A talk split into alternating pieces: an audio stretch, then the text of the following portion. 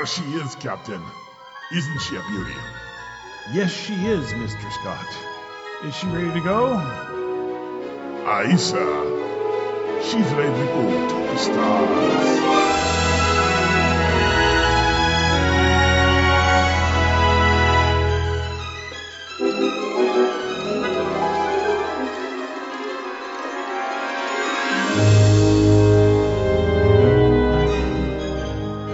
Is the TriTac Games Podcast. Its mission to seek out new ideas, find new games, and to boldly bring the awesome to your game.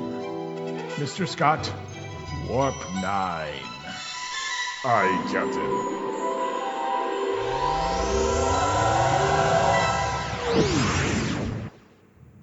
And now, our host. This is Bruce. This is John. And this is Trav. Welcome to the TriTac Games Podcast, your podcast of finding a strange little artifact that couldn't hurt a fly. Oh, yeah. I'm using the hand of Vecna the back scratcher. Oh, what what's the harm that opening a little book can do? Uh, or those little puzzle box. Yeah. Everybody knows how to solve those things. Oh, what a nice Yeah. little ring. Yeah. Oh, this book is covered. This book is covered in, in human leather. Uh, Welcome to the TriTac Games Podcast. This week we are continuing our ongoing series of creating the perfect magic system. And this week we're going to be talking about artifacts and magic books. So, starting off with artifacts, uh, Trav, what is an artifact? An artifact is a magical item usually made by either, well, we'll use the role playing terminology, either epic level characters or straight out deities. Uh, they often have a multitude of powers and abilities, and they're usually very hard to destroy, but if you can destroy them, it's through a very unique set of circumstances. Okay. and te- technically, they're one, one of a kind. Yeah, you, generally speaking, artifacts would be one of a kind, right? Yeah. Well, so let me let me uh, rephrase the question then. Okay, and and nothing wrong with what you said, Trav. But Okay. why would anybody want an artifact, John? Mm. Yeah, things like a deck of many things because you know that's it's fun to play with sometimes, but It is. also, well, eh, yeah, and dangerous too. It's just a shame, John, that jo- that Pixie could not be here tonight because her character, she had a Kender character who apparently got a hold of a deck of many things. Everybody's gotten a hold of a deck of many things one time or another. Yeah, Yeah, but I see the look on her face, and I, I sense that the young lady has a story to tell. Uh, anyway, You talked a lot about the deck of many things in uh, uh, in the Second World uh, podcast we did not too long ago. yes, because one of the NPCs, Lord Jones Hamilton, allows you to draw from the deck for a price, and we're talking you pay it before you draw, not the price you pay after you draw it. one of the things is well, some artifacts can give you well power. You know, I mean, you you know, the hand of Ve- we make fun of the hand of Vecna, but hand of Vecna has some very specific powers that you can use and tap into if you, as long as you can avoid the downside of having the hand of Vecna. Well, okay, so it, it, it it's it's kind of like it provides a collection of things that are that you might really want. Is that what you're trying to say, John? Yeah, a collection of various powers and abilities. It can also be something that provides a singular po- uh, power that you can't get anywhere else. Mm-hmm. That you can't learn in a spell, or you can't, um, you know, that no deity will grant it to you. It's but if you have this one artifact, then you know that you'll have it. And, and a lot of these things have a lot of lore behind them. Okay, so there's a certain amount of prestige for having an artifact if you let people know that you have it. Right? Oh yeah, everyone knows you got the hand of Vecna. Bragging rights, yes. Yeah. So I guess we need to basically talk about what things are artifacts, okay, before we start talking about what they do for you. All right. Um, so, for example, is the is Excalibur an artifact? Oh yeah. Yes. Okay, so there seems to be some consensus there. Okay. There's only one Excalibur. Well, just because you name a sword doesn't mean there can't be another sword that has. oh, that's true. Oh, wait a second. No, take that back. Excalibur is not the sword from the Lady in the Lake because everyone confuses the two. They are, in fact, two different swords. Really? I always thought they were the same. No, the Lady of the Lake gave gave Arthur a sword. Uh, I because I did a whole a whole a whole uh, semester of Arthurian le- legends. Basically, everyone's conflated Excalibur with the sword from the Lady of the Lake. Excalibur is a, is a uh, I believe is a different sword. Then they sort of got conflated along the way and became the same sword. So yeah, uh, depending on which and where you where you are in the Arthurian legends, it's it's the same it's the same sword the the, the late the, the, as the Lady of the Lake sword. In others, it's the, it's a different sword. So it, it, it's all over. You know, like most legends, uh, the farther back you go, the the harder it is to nail it down. It's like nailing jelly. Yeah. Right. Well, I thought the point of Excalibur, you know, primarily was it was his his badge of divine authority to be the king of England. Whoever shall pulleth the sword from the stone shall be the once in future king Nope. of England, I believe. Different sword. And again, Okay. different sword. So we have three different swords. yeah. No wonder they got conflated. it's much more convenient if they're the same sword, John. Yeah, yeah. Well, the sword and the stone was from, was from his. Uh, I have to use the word stepfather because it wasn't his father. From his, you know, uh, from his stepfather. Talking about Uther? Yeah, Uther Pendragon. Yeah, it was his father. Right. Yeah. Okay. And and then Merlin, and then depending on who you're reading, Merlin enchants it so no one can pull it, or someone else enchants it, and, or God enchants it, or basically it's Okay. We, we don't want to go into a history lesson about the swords, John. yeah, yeah, yeah. But yeah, Excalibur and his scabbard because his scabbard also has got powers. right. Right. That's in the deities and demigods book in uh, before they you know you know back in, in first edition AD and D they they talked about that. Oh yeah. Yeah. If you ever read the comic series Camelot 3000, Oh yes. Love that. Oh yeah. you know that Arthur holding that sword can cut the wing off of an attack fighter. Oh yes, I have that graphic novel collection. Yes, Uh, or no, yeah, trade or- paperback. It's funny because I, I had to wait years to get each individual uh, uh, uh, issue as they came out, Trav. Yeah. Or or he can. He, I think I don't remember. Could he actually split atoms with it too? I doubt it. He didn't know what an atom was. This is Yeah. three thousand, so he would know what happened. Well, no, it was it was well, John. John have you ever read that series? Yes. Three thousand. Yeah, oh yeah. It's it pretty. It, was it, pretty, pretty much. It's, it was a retelling of the of Arthurian legend. Um, but it was it was Arthur. It's the rest of the knights in Guinevere that were reincarnations. But it was Mhm. Arthur himself risen from Glastonbury Tor because of an alien invasion. I don't think Yeah, that yeah. I don't think atoms could be split. I would say that Excalibur, if it could cut the wing off an attack fighter, at the very least, I'd say it'd be something along the lines of well, the magical equivalent of a monofilament blade. Yeah, basically, it's the it's the sword you just hold out and you drop a leaf, and it parts as it goes over the sword. Yeah, Something like that. Well, maybe, or maybe it just means that he who wields it will not yield. Yeah. The high tensile steel of the airplane will fold and buckle before the sword before Arthur gets knocked off his feet. and I'm seeing kind of like how um in Captain America: Civil War, how Vision increases density, and when the bus came at him, it just as it hit him, it just split in two. Yeah, okay, Yeah. I got you. Yeah.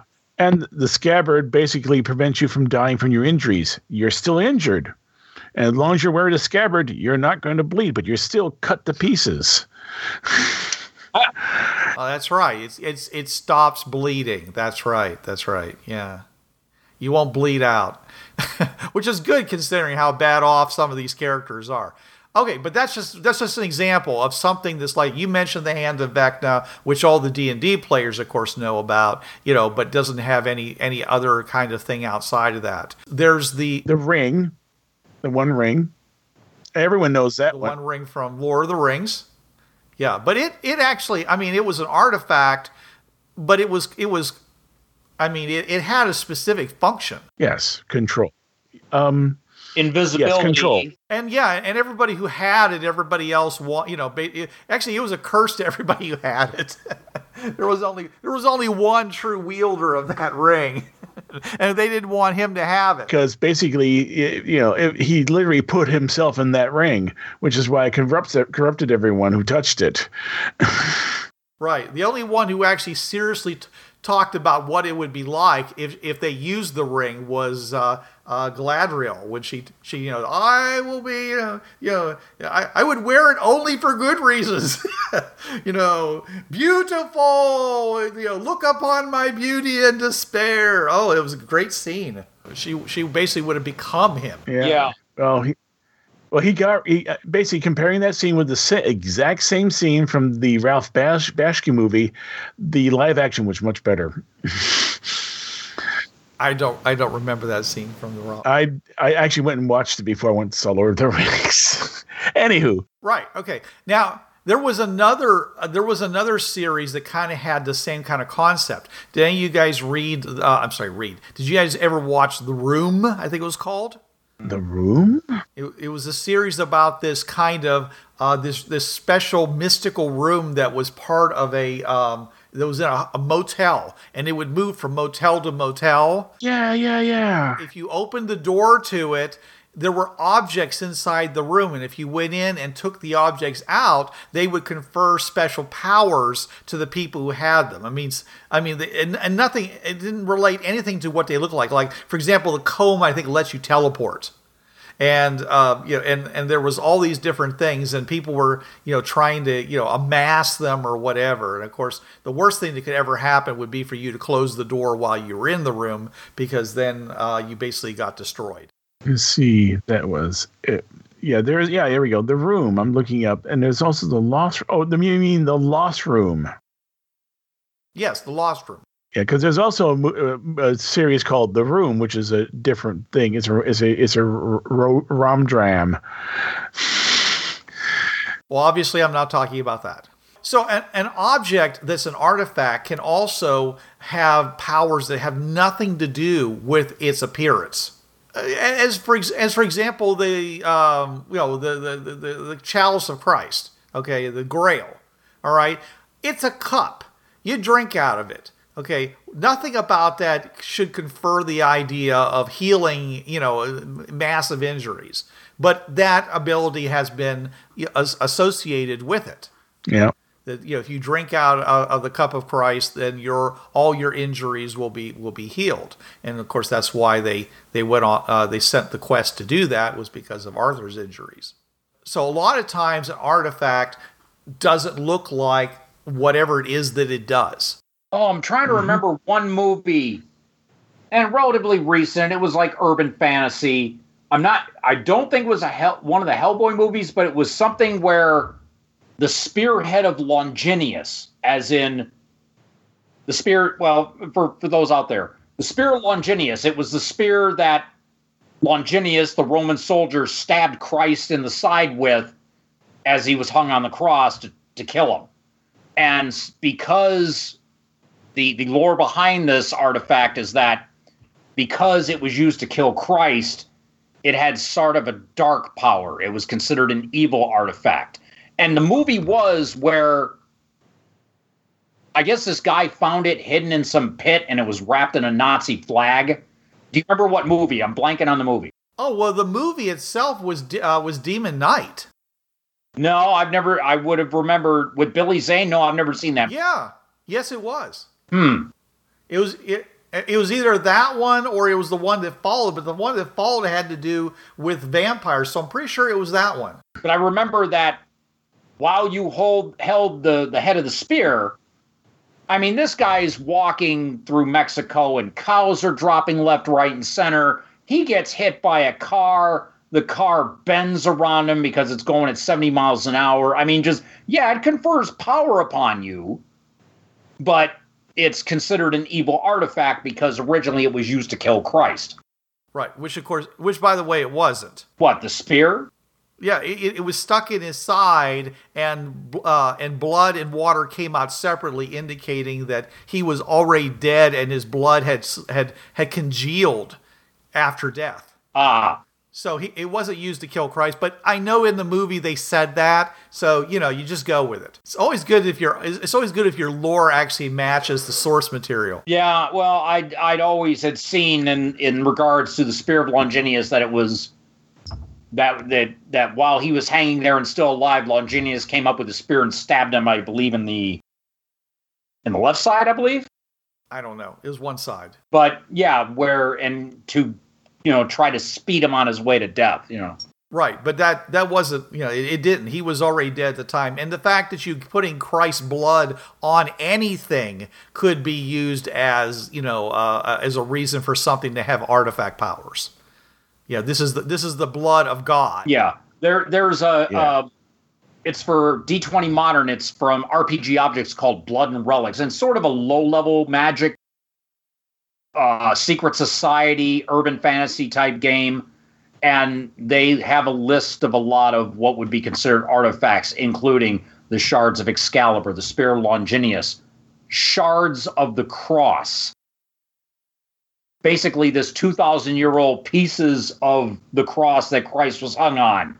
If you have like maybe this two foot long shard of wood, it confers bonuses to you, like for saving throws and stuff. And then you have a whole list of these modern day artifacts. Um, Urban yeah. Arcana has another list of including Caesar's shield and the Codex hammer. Just all of these things that either were given power when they were created or due to magical energy, energy somehow gained magical power.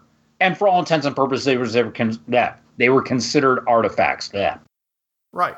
And sometimes, if they were at the ground zero of some major event, they would somehow sometimes be conferred with certain abilities too.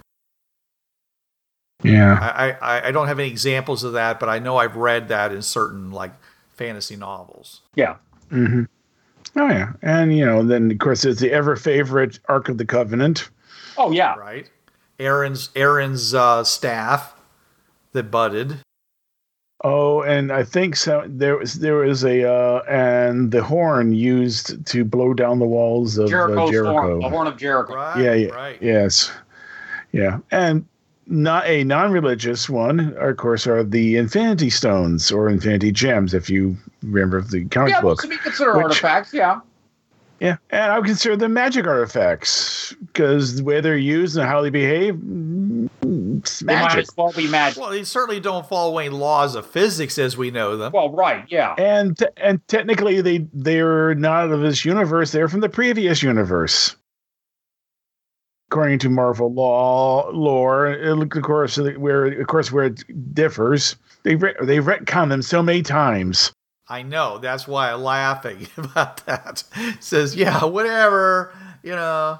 Okay, so they're they're you know they're very usually they're unusual items. A lot of times they don't match what their functions are. Um, they usually have a lot of lore surrounding them, and it's one of the ways that you can identify them because otherwise they tend to not be very uh, descript. Okay, they tend to be fairly ordinary looking, um, and you know, and they and they they confer to the person, um, you know, usually a you know a, a, a benefit of some kind because uh, otherwise why would you have it what are the benefits of, of having you know a, a, an artifact well john you should know this off of the old uh, uh, tritac system. What was the benefit of having a, a, an artifact in the tritac system? Oh gosh. Oh. Uh, that oh uh, power. As as in wkp kind it of. be, I know. It was kind of the reverse. They're, they're, you're you're right. I mean, some of them were massive storage storage batteries of WKP or WKM. Yes. Okay, that's true. Oh, yeah, that's true. But I'm trying to remember. Oh, it's been it's been a okay. It's been a while since I've. All right, I, I don't want to st- put you on the spot, John. Yeah, um, yeah. used it, it would uh, they would uh, they would reduce the cost by either an eighth or a twelfth of what the normal casting cost was for a spell and I think they were tuned to specific spells as well, if, I'm if right, I right. vaguely remember correctly. So yeah. Yes, Yeah. So, you know, spells that were normally way outside your ability to cast because you had no way going to have that, that level of WKM or P, okay, suddenly you can cast them because you've got them. Yep. You got this So- artifact. In game systems where you have um, um, casting difficulty associated with the, diff- the the the level or the power that's associated with a spell, it would reduce that as well. So things that were normally not you wouldn't be able to cast, now you can cast them because you've got this artifact. Yeah. It, it, so they either impart a bonus, which get lets you cast it, or they reduces the difficulty of casting it. So depends on the system. Some you know some like Savage Worlds it would be a bonus for like uh, D twenty or OGL. It probably would be a reducing of the difficult of the uh, of the DC for that uh, for that roll. Right. And of course, it could also provide you with lots and lots of points to use for casting those particular uh, spell effects. Guys, I think for OGL they would also like increase your caster level. Like, let's say you have Hmm. this artifact that works against works for fire spells. If you cast any spell with the fire descriptor, it'll add like oh plus five caster levels or plus ten. So the range, the duration, the damage are all that much more powerful because this artifact is keyed towards spells of that descriptor. Let's say, for example, like, oh, you have the Axe of the Frost Giant Jarl. If you cast cold or water spells, you get 10 caster levels worth of power whenever you cast it. It's considered plus Hmm. 10 CL, you know, something like that. Yeah. Now it doesn't let you cast spells you can't know because you're not the level yet. But Uh, that's not necessarily true. oh, you're right. Yeah, you're right. If you that's true. Thinking in the hand of Vec- Vecna there, aren't I? There's Hand of Vecna, or uh, I mean, you know, D and D. There's a lot of artifacts that just having them lets you cast spells. You know, as if you were a caster of X level. yeah. You know, but also your favorite movie, Dragon Slayer. The uh, apprentice was really pretty pathetic. He couldn't really do anything. But once he got his hands on that talisman, all of a sudden he was doing all kinds of stuff. He is able to get the basically i would say get nuclear fusion level heat to to, to forge a blade that would pierce dragon hide Right. So he could do stuff that he never would have been able to do before, you know. And you know, and and then a lot of times you don't even have to be a spellcaster to be able to, to do these. Just having these artifacts allows you to do certain things that you otherwise wouldn't be able to do. like sasha we talked about her before from uh, myth myth adventures and her all her little magic gizmos which is a totally different thing altogether but yeah she basha No, Ma, it's with an M. masha masha masha yeah that's right masha She's uh she's um uh, a mechanic. She basically has all of her magic comes from items. mm-hmm. But until she starts actually becoming Skeeve's apprentice and trying to learn it the right way. you know, for every great benefit, there's a price to pay for that. You know, yes, you can go invisible. You can control the ring race with the with one ring. You don't like what happens to you as, as you go along. Just ask a certain old, old, old hobbit by name of Smeagol. Well, maybe. I mean, but also it doesn't have to be that way. It could be really, really beneficial. And because it's really, really beneficial, everybody wants to take it from you.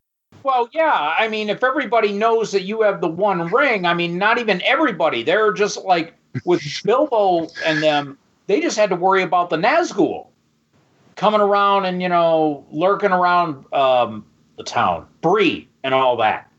Yeah. So, I mean, it may not be everybody. It could be just like those who want the artifact back are coming in and, you know, they're killing people left, right, Yeah. and center, for getting their way, trying to get to you. The thing is, I, if I remember correctly from at least from original D and D, now a single artifact didn't have at least one downside to them. I mean, I remember things like, you know, you everywhere, you know, plants within a fi- 10 foot radius would wither around you, or you, you know, or you had like, you know, a, a terminal flatulence. Well, no, the thing is, like that, the eye and or the hand of Vecna. If you had, I think one of them. Well, I know if you had both of them, you became neutral evil. Boom. End of discussion. Your alignment permanently changed because you had the Yep. eye and the hand of a demigod magically grafted to you. Well, So yeah, there is Demi- that. demigod lich. Yeah. Yeah. Because there's yeah. later later editions, eh, all sorts of body parts of Venka showed up. Yeah. yeah. I mean, sometimes people try to, with their artifacts, they try to say, well, with great power comes great screw you. Yeah. I don't know any other way of putting it. You know, it's like, yes, I have this great power, but then I've got this thing I got to deal with. Um, I mean, vampirism in a, in a long, you know, if vampirism was conferred by an object, that would be a pretty good example because, yes, I live forever. Yes, I have the ability to fly and transform into animals. Yes, I have the ability to beguile people with a gaze. Okay. But yeah, okay, my entire diet is sucking blood. Okay, uh, if sunlight hits me, I turn into a you know into a, a crisp. You know, it's, I can't cross moving water. I can't go in unless someone invites me in of my own free will. Oh yeah, that one. Oh, there was a really. Uh, this is an aside, and I know I hate people doing this, but they actually had a really good one on Facebook, uh, or not Facebook, but Pinterest, where they said that the common way for vampires to get into a house is you'd come up to the front door and like like you were selling something, or you're trying to, or, or somehow trying to.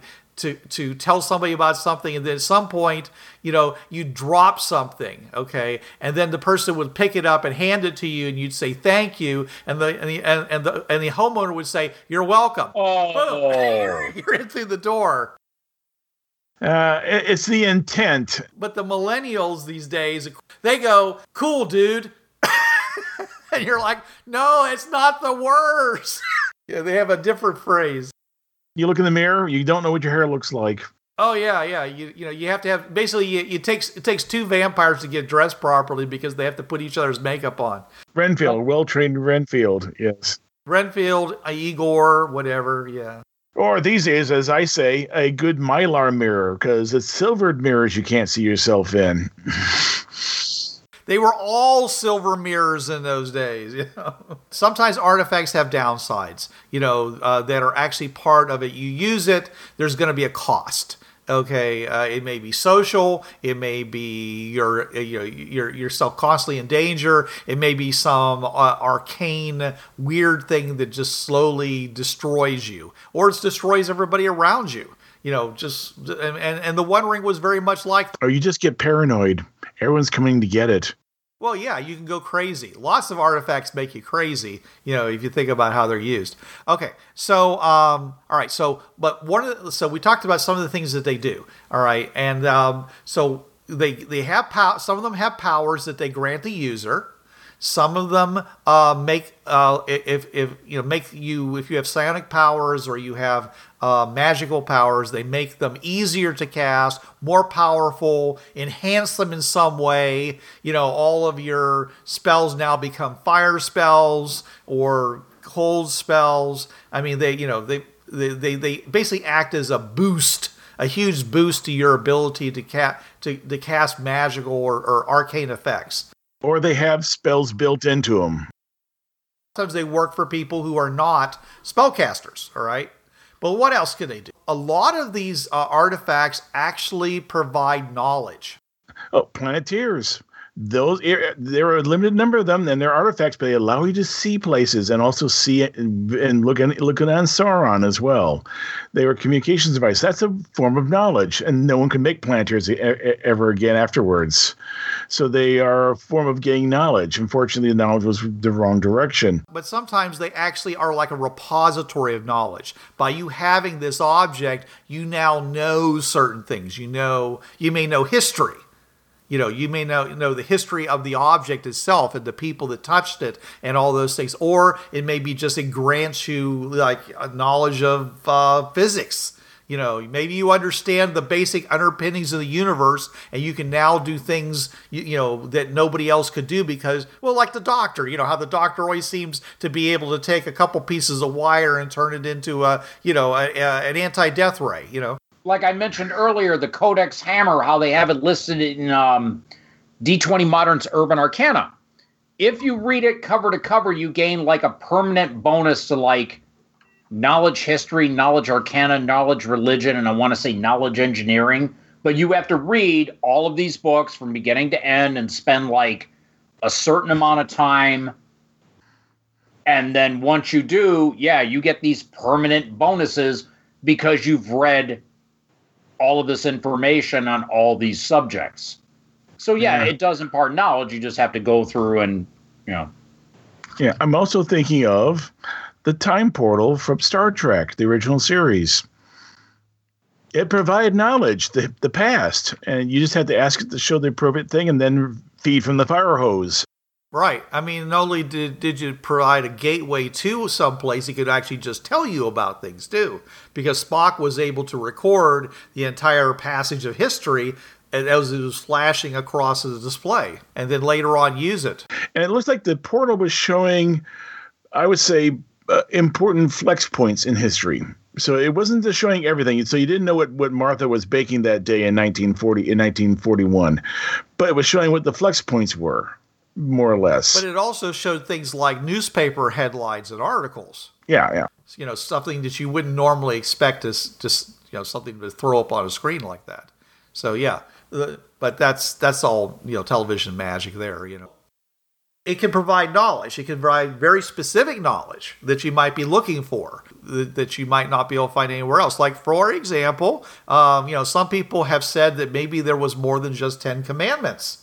They did a joke with that, the history of the world and Mel Brooks. You know, I bring you these 15 crunch 10 commandments. Ten Commandments, yeah. Well, there's a story behind that because technically they're right. Uh, the, the the they didn't really number them until oh, way later, and someone says there may be as many as twenty commandments. It's just depends on how you want to parse them and wh- what you want to include as commandments. Well, we know So- what number eleven was if you watched Remo Williams. That's right. What's that? Remo Williams. Thou shalt not get away with it. That that was the eleventh commandment that Wilford Brimley, Emperor. Quote, I always, I always love it when I hear people say, "Yeah, we were up, we were up in the balcony breaking all ten commandments." And going, so you were what? So you were coveting your your your neighbor's wife? you were worshiping false idols. Or, yeah. I think No, I what just say whenever I talk to people of a religious bent, I'll look at them and say, "I've broken a commandment or three in my day." Yeah, yeah. Everybody has. That's the point. well, you know, Yeah. Yeah, the, the point of the Ten Commandments was to let people know the, what was right and what was wrong so they'd know when they were doing wrong things. and and Bruce, like the other phrase I have. Yeah, the Ten Commandments are written in stone. Everything else is negotiable. we have a game. TriTac has a game that's all about a one big artifact, Fringeworthy. Well, it is true. We never. Well, we the Infinity Stones that it's not a an artifact need not necessarily be magical in nature. Yeah, yeah, and also you know, and, and in that vein, all either the bracelets or the beads are they give you information. They give you a language, or at least be able to understand a language. I, I, I would say that the you know the, the though you may be technically correct, John, it's not falling in the spirit of what we're talking about. Uh, yeah, yeah. And we are talking primarily about magic here, anyways. is We're talking about a magic system. So In that case, we talk about the Ashani, which is which exists in the in the Bureau Thirteen universe. Who says that their that their fast that their really good faster light drive isn't just basically just uh, you know, not high tech but high wizardry? I'm not saying it isn't. And neither am I. I mean, consider considering that you've got those white boxes and they're they're basically wa- boxes filled with goop. You don't know what's in the white boxes. It was the bl- the second level black boxes that the Bazell made that had the black goop. The white Yeah. boxes couldn't even open. Right. Well, okay. Yeah, let, us we'll we'll refer to the black box. The point was is that they're filled with goop and they can configure themselves to be what you need them to be. But I'm just saying is that only the uh, the Grell engineers could figure out how to properly maintain them. You know, so you always had to have a couple Grell engineers on your ship because it was just you know it's the same way as it if you want to go with FTL the Krelvins. Come on. We're basically talking, you know, um, Oracles. t- uh, techno magic. Yeah. They're Vorlons, but with a sense of humor. Yeah, basically, With a sense of humor. they're friendly Daleks. I, I, I always Oh. say the one the picture you see is of a very specific Krelvin because, as Richard said, they really don't give a dang anymore. So that one picture you see is just the one Krelvin who sat for the picture. Krelvins can look whatever they want to because it Yeah. does say in the description they can take on other people's forms for fun. Yeah, they're very they're very mercurial. So that person you're talking to may be a Krelvin, you just not know, don't know it. Anywho, I'm trying to. I'm actually trying to remember. Um, because I'm not. I don't want to get into this point nine because there's some very things that actually hit on this point, and I think we see that for point nine, the, the magic books. All right. Well, let's stay back with with the artifacts. Okay. All right. One of the things that um, uh, on number D, they can act as a gate. Okay. A lot a lot of artifacts, you know, um, uh, crystals especially. It's like you hold it and it, you you know, and, and suddenly there's a big glow and you're somewhere else. Okay. Sometimes you're you know you're sent and and the and the artifact stays behind and you don't you don't get to take it with you, which means you got to find another one or you're never coming back. But I mean that is a function of some artifacts is to provide um, a, a linkage between two different places. Oh, I can actually think of one right off the top of my head. Hmm. The uh, the slippers from Wizard of Oz, Uh, Ruby or or the white ones that were in the book. Either one. They basically you click your heels together and you and you go to where you where you want to go. So that's true. That's true. You had the ability to go home all this time. hmm And she lost her slippers on the way back home. Anyway, she did. uh, yeah, but yeah, eh, but yeah, it, it, that you know, I always say if you ever do this again, make sure you put the slippers on really nice and tight so they don't fall off next time. Anyway, Nothing says you can't go and you know tie a tie a shoelace around the bottom to the top. Or or go find a person who made them. Say, now, can you make me a pair of ruby jack boots? They ain't coming off. Calf eyes, yeah. slippers. They're, those are a little bit tenuous. I'm also thinking of things like um the movie Krull. Talking about the glaive. You know, I'm thinking of the the fortress which which kept moving. It would teleport. It teleport to new locations. So that one, you know, Every morning, it was at a different location. yeah, yeah, yeah. That was when the Gary Gygax called the movie with the rocket propelled sword. No, no, that's another one. Oh, okay. The glaive is the uh, that's the one that had the glaive, the spinning, you know, uh, bladed weapon. The one you're talking about, I think, is was the sorcerer something. Anyways, yeah, and it had like a tri blade, and Oh yes, the tri blade. and the two of them could fire off, leaving the one blade in the center. Yeah, and it's about as effective as you think it would be too. Well, I think it would be very effective if, you used it initially yeah, properly, and then you came in with this, the the the middle sword for the rest of it. that thing was ungainly. It has a nice guard at the bottom, which was where the other two swords were seated. Yeah, that thing was ungainly. Of course, it was because you're supposed to fire the stuff off um, immediately, Yeah. and then use the middle sword for the rest. And it's very obvious that the two outer blades are made out of out of paper and foil. It was a move. I know, I know, I know. Okay. Yeah, yeah, yeah. Anyway, yeah. I'm sure. It, I'm sure if it was in the book, it would have been much more impressive. I'm trying to think of artifacts that you have to, to like assemble, and they got to be assembled at a certain point in time, and then they open up. That's because that's a common trope. You need to get the five crystals. You need to get the, the the Dragon Balls. You need to get the five crystals, and then you need to go to the spot. Is, isn't that common in the uh, whole um, Cthulhian stuff? Yes.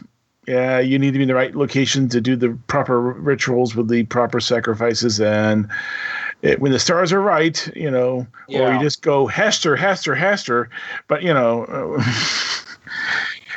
either one, either one works. Uh, Right, right. Okay. Um, so, what I'm just saying is that sometimes what they're for is actually to transport you to another location. They don't actually have any powers. They basically open up a realm. Oh, you know, the, the, oh, armoire. Narnia. Narnia, yes, yes, or the other methods they use to get there, because it wasn't just the armoire. That's the only one I know about.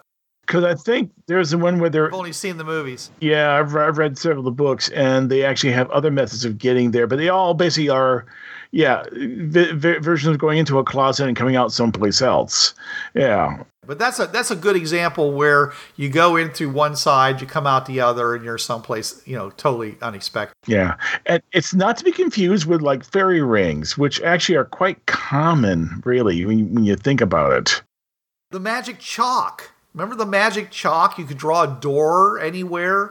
I use that. For, I use that from yeah. if you listen to the, my actual play podcast, yeah, everyone got a magic chalk to draw a door to go to the go to the with go to training.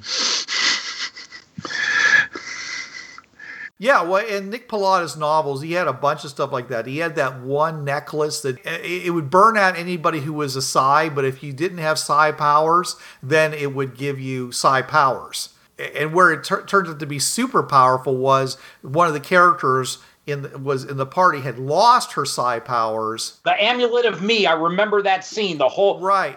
We've mentioned that. Yeah, yeah, and because she now had psi powers, super and she knew how to use them already. She was like super powered Psi now. Oh yeah, because she had lost her powers and had like very little, and it like that amulet mm-hmm. got them all back. And because all the rest of the Psis were wiped, she was like the Psi. Right, but normally if you were a Psi and you put that thing on, you know, like your head would explode. Yeah, the amulet yeah. of me. Yes. Yeah. Okay. I'm also thinking of the uh, Phantom Toll Booth. That was another gate. Uh, it's a it's an old it's an old uh, story by Norton Juster. Uh, yeah, I remember that when that the kid drove his little toy car into the booth and ended up in um, in a totally different place. fun little book. Uh, you know, great great read for your kids. I w- I wouldn't know if this qualifies as a gate, but I mean it's a artifact, and it's in the Pathfinder current Pathfinder game. It's an Ultimate Equipment, the Cloud Castle. Now you could sit there, and it was a a huge, massive castle on top of clouds, and you could sit in like the center tower and fly mm-hmm. around. It was also reputed that if you knew either you know you knew how to control it properly you could also go through dimensions. Oh wow! Uh, hey, you know, and we I think you see you seen it, Bruce, and I've and I've seen it. Gate, the Japanese uh, uh, manga slash light novel slash right. anime. Yeah, it's a basically it's a it's a it looks like a uh, traditional Romanesque or Grecian Grecian type temple opening, and you drive through it. Drive you drive for like, like a couple of miles, I think. Yeah, there's like a tunnel inside. Yeah, and you come out in a basically your standard bog standard fantasy adventure world. they basically come out and say we were we all came from other worlds and got dumped here through the same gate system. Yeah. You're just the latest ones to show up and you're not the first humans to show up. Yeah, which also means it closes but it doesn't say how soon it does. So yeah, still waiting on the next manga to come out. Yeah, but see, nobody there is controlling it. I mean, they don't even know how to control. It. They're just using it while it's open. And, and you could have objects like that that are artifacts. They're just basically there and they're doing something. Okay, and as long you know, and, and you're right you're you're reaping the benefits while they're there, and then someday it may just go away. And, and, and I think also one last gate because it harks back to our Harry Potter episodes, which just got just got done running. The the the special gate you have to use to get into the special train station. Oh, the nine and three quarters, yeah. Yep, nine and three quarters uh, gate. Got to drive through that wall. Yep. So number E was automatically cast a certain spell or cause an effect on anyone who touches it or is close enough to it for at a certain time. I can't think of anything off the top of my head like that. Uh, cause an effect on anyone who touches it. The corruption from the One Ring. Right. Okay. Yeah. Yeah. Cause an effect. I, the more you wear it, the more. Yeah, it confers also longevity. Yeah. yeah. But at a cost. Yeah, well, even Bilbo was starting to get a little snarky and nasty every once in a while, you know, and he lived to be 111, which mm-hmm. for hobbits is way longer than they usually live. Well, there there was another series that uses things like that, and that was the Perry Rhodan series. Uh, one uh, one of the things that they had were these amulets and as long as you wore this amulet, you would never age. People who were carrying it became known as the, you know, the, the, the artifact carriers. This was introduced in the character very early, actually, and uh, and what he would do is anytime he was in a bad situation, he would take it and swallow it. He'd have to get somebody to cut it out of his stomach because it was too, it was too big for him to pass through his his digestive system, and he couldn't regurgitate it. So someone would have to do some. I hope it didn't have pointy bits on it. No, it was it was an amulet. It was round and stuff like that. But somebody had to use pointy bits to dig in through his abdomen into his stomach to get it out. So he, he mentioned the fact that he was really grateful for the fact he now lived in an age where they had such things as you know anesthetics and and and other things because you know even though this thing was was good, you know it, it didn't keep you know it, it didn't keep him totally immune to disease.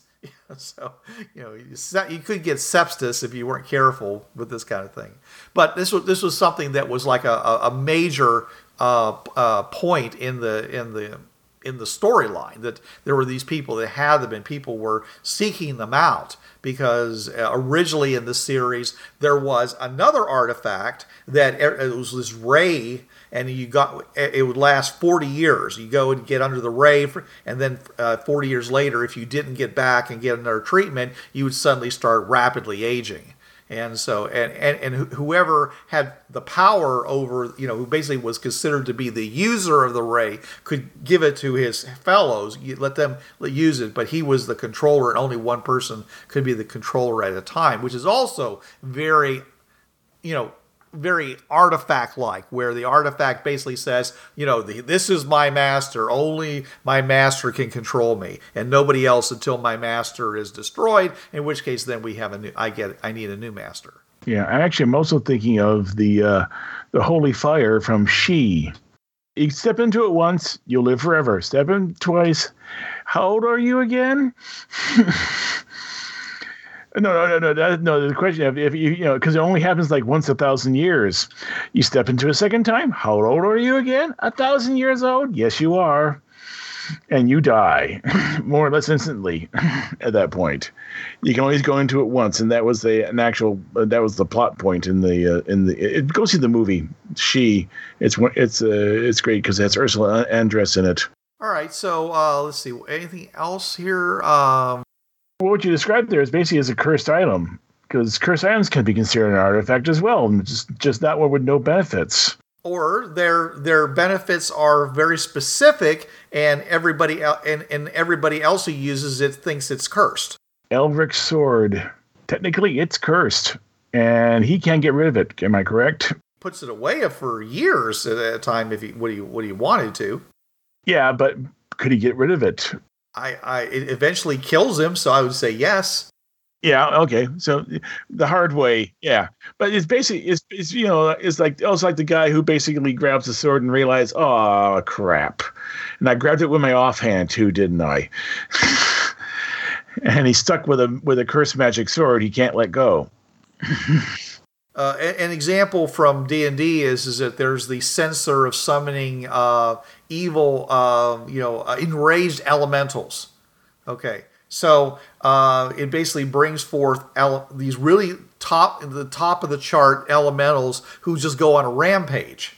Well, maybe that's what maybe that's what you want. Maybe this is this is like you know uh, guaranteed. You know what what is this? Um, no, mutual assured destruction. Yes you know so maybe that's what this thing was for. It was basically it was created to keep everybody play nice because as soon as someone uses it everybody dies.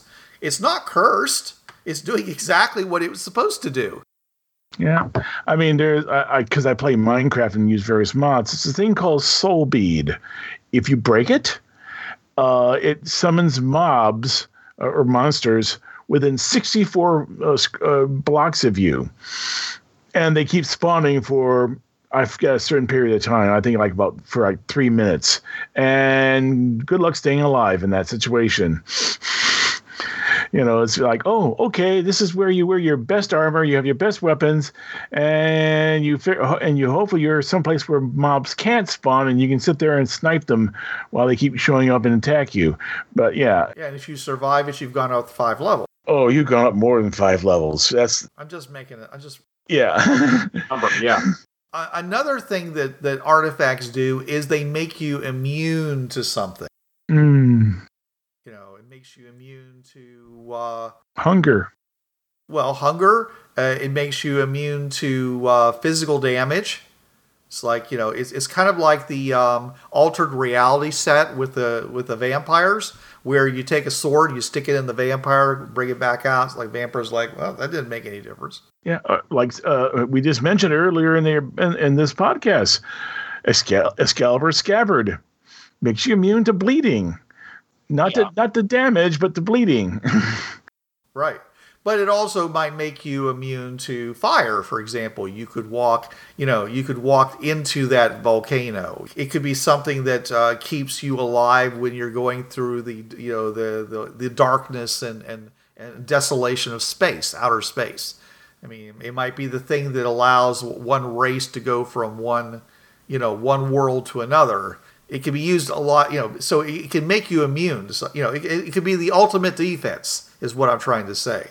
You know, uh, ver, you know, and it could be very specific or it could be very general. It could be like no harm can come to me as long as I, you know, hold this, you know, wear this ring, hold this scepter, whatever, you know. But you're just one per you're just one person. It doesn't mean that they can't, you know, collapse the uh, uh, you know, collapse the world around you. Matter of fact, that's pretty much what they did at the end of um, um, Alias, right? You know, the the the, the head bad guy. He, you know, spoilers, folks. Uh, he he gains immortality and everything, and she says, "Okay, fine, you be immortal," and she collapses the entire cavern down on top of him. yeah. Or in this one webcomic, seal you in magma. You're immune. You can't be burned. But guess what? We put you at the bottom of a magma pool 100 feet deep, and we're waiting for it to cool off. it's going to take a while to get out of there. Oh, ow. you know, anytime you've got one of those things, there's always a way of defeating it. But you know, the the, the point is, is that it can give you a huge advantage when you know everyone thinks that you know that they they got you, but it turns out you know the invulnerable coat of Arn is a good example of that. You know, Mhm. Yeah. that unless you get hit in a specific location, you know, you you never take any damage. Well, like like you mentioned a ring. Well, guess where the weak spot is? The the right the finger sticking out away from the ring is not Yeah. protected. you know, everything else behind the ring is protected, but everything in front of the ring, it can come off. So yeah, you know, or or like it, basically it's the, it's the Smaug weakness. It's that one little scale that's not there. Yeah. And and we've seen that in, in books. You know, there's all you know, there's always some little Achilles heel. Yeah, yeah. But the main thing here, you know, is that it's, um, you know, is that it confers a massive benefit to you. Uh, that, you know, in, in the case of a, a defense, you know, you're you're you're immune to disease, which would be really great if you're in the Middle Ages, you know, and everyone's dying of the plague around you. Okay, uh, and you're a doctor and you have to go into those tuberculin wards you know, or whatever it might be. You know, it's the zombie the zombie apocalypse happens. Okay, be nice to have that one. Be you know be the the person that has that one thing that keeps you know er, this that sort of thing from happening. Actually, I'm thinking of of a, a literature one where th- that happens, but there's a downside to that, and, and that's the picture of Dorian Gray. Yeah. He does just fine. Unfortunately, he becomes fairly uh, blasé and uncaring and cruel, and it all shows in his picture. But as long as he doesn't see his picture, he's just fine. He's able to compartmentalize everything. Yeah, yeah. And and actually, I've read the the, the story of Dorian Gray, and, and frankly, the movies that they've made afterwards have, have, have really ramped it up a lot higher than the. Well, yeah, between the League Mhm. of Extraordinary Gentlemen and then the series Penny Dreadful. Yeah. Well, I'm thinking Yeah. about some of the th- things were filmed back in the 40s and 50s. Ah. Uh, there are some classics there uh, where, yeah, I mean, if you, if you type in picture of Dorian Gray, the picture, the, the, the one picture that will come up is from that is from that movie. Yeah, it's it's a horrendous picture, and they did the same thing in one of the Night Gallery episodes. Mm-hmm. But the point is, is that you know the, the I mean the, the picture is lurid about how nasty it is, you know. Uh, but when but really, you know, it's it's it's the fact that you know he he saw upon the uh, upon the picture every sin he'd ever committed. And that was what he couldn't stand. It wasn't the fact that the visage was so horrible. It's the fact that when he looked upon it, he knew the truth about himself, and he couldn't deny it. And that was what that was what destroyed him and caused him to destroy it because he simply couldn't face it anymore. And or yeah. So, but that's uh, you know, but like I said, that's that's a real kind of you know. That's I, I guess that's a good artifact, you know, because it does have a, a real da- a downside to it. You know, it's not all benefit, but being able to really um, ignore you know certain things would be really nice. I mean, would be you know that those um, all those blessed St. Christopher medals that supposedly were going to stop bullets. Okay, wouldn't it be great if they actually worked? Mm, or, or those ghost shirts. They were. Oh yeah, the I forget the Navajo. No, Navajo. Uh, actually, ghost shirts is a, actually a fairly common trope. It turns out. I think there also was an African uh, group that also had had something similar. That you know, special shirts that would make them bulletproof. Didn't but you know, if they had, oh, that would have been, you know, the British and the American and the American and the Cowboys would have been really surprised. Oh yeah, about that. We're not Cowboys, the uh, the troopers, cavalry. cavalry. Yeah, yeah. And um, so that's, uh, I think that's pretty much everything that we had listed for artifacts about what artifacts do. Well, you got F and G. You know, so one we we, we sort of hinted that it, talked about that act as a spell battery. We talked about F. G negate certain spells. No, we really didn't touch on that. Well, I was just talking about where basically it gives you an uh, uh, uh, confers some kind of immunity. Oh, okay, yeah either to spells or it just prevents spells. I mean, you could have an artifact of no ma- of no magic. It basically just says ain't, ain't magic ain't happening around this thing. yeah.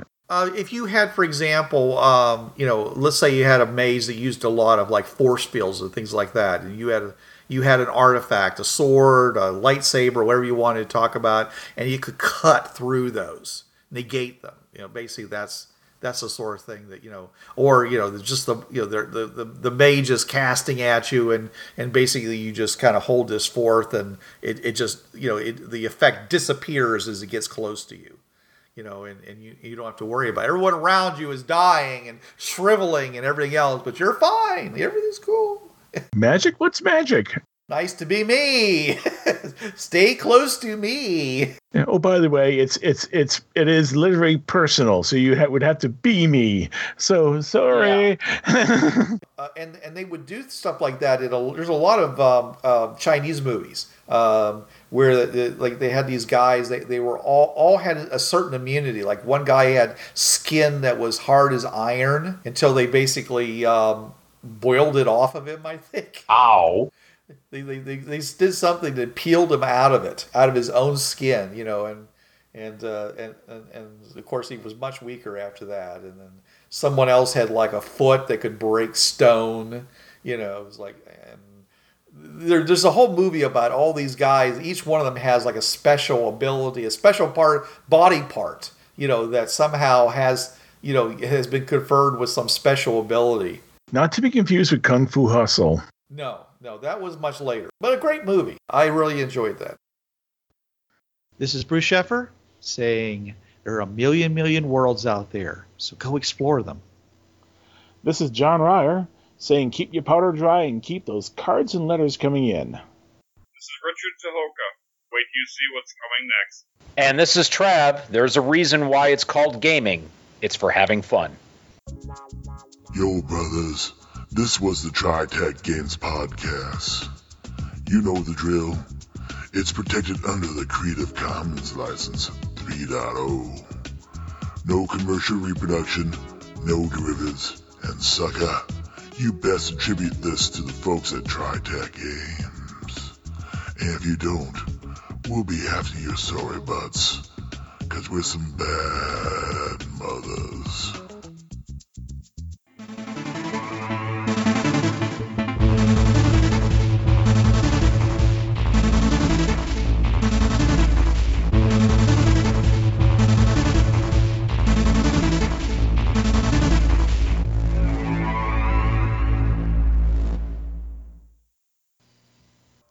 Hi, this is Trav from the Travcast. Listen to me Tuesday nights, 8 to 10 p.m. Eastern on listen.dementiaradio.org colon 8027.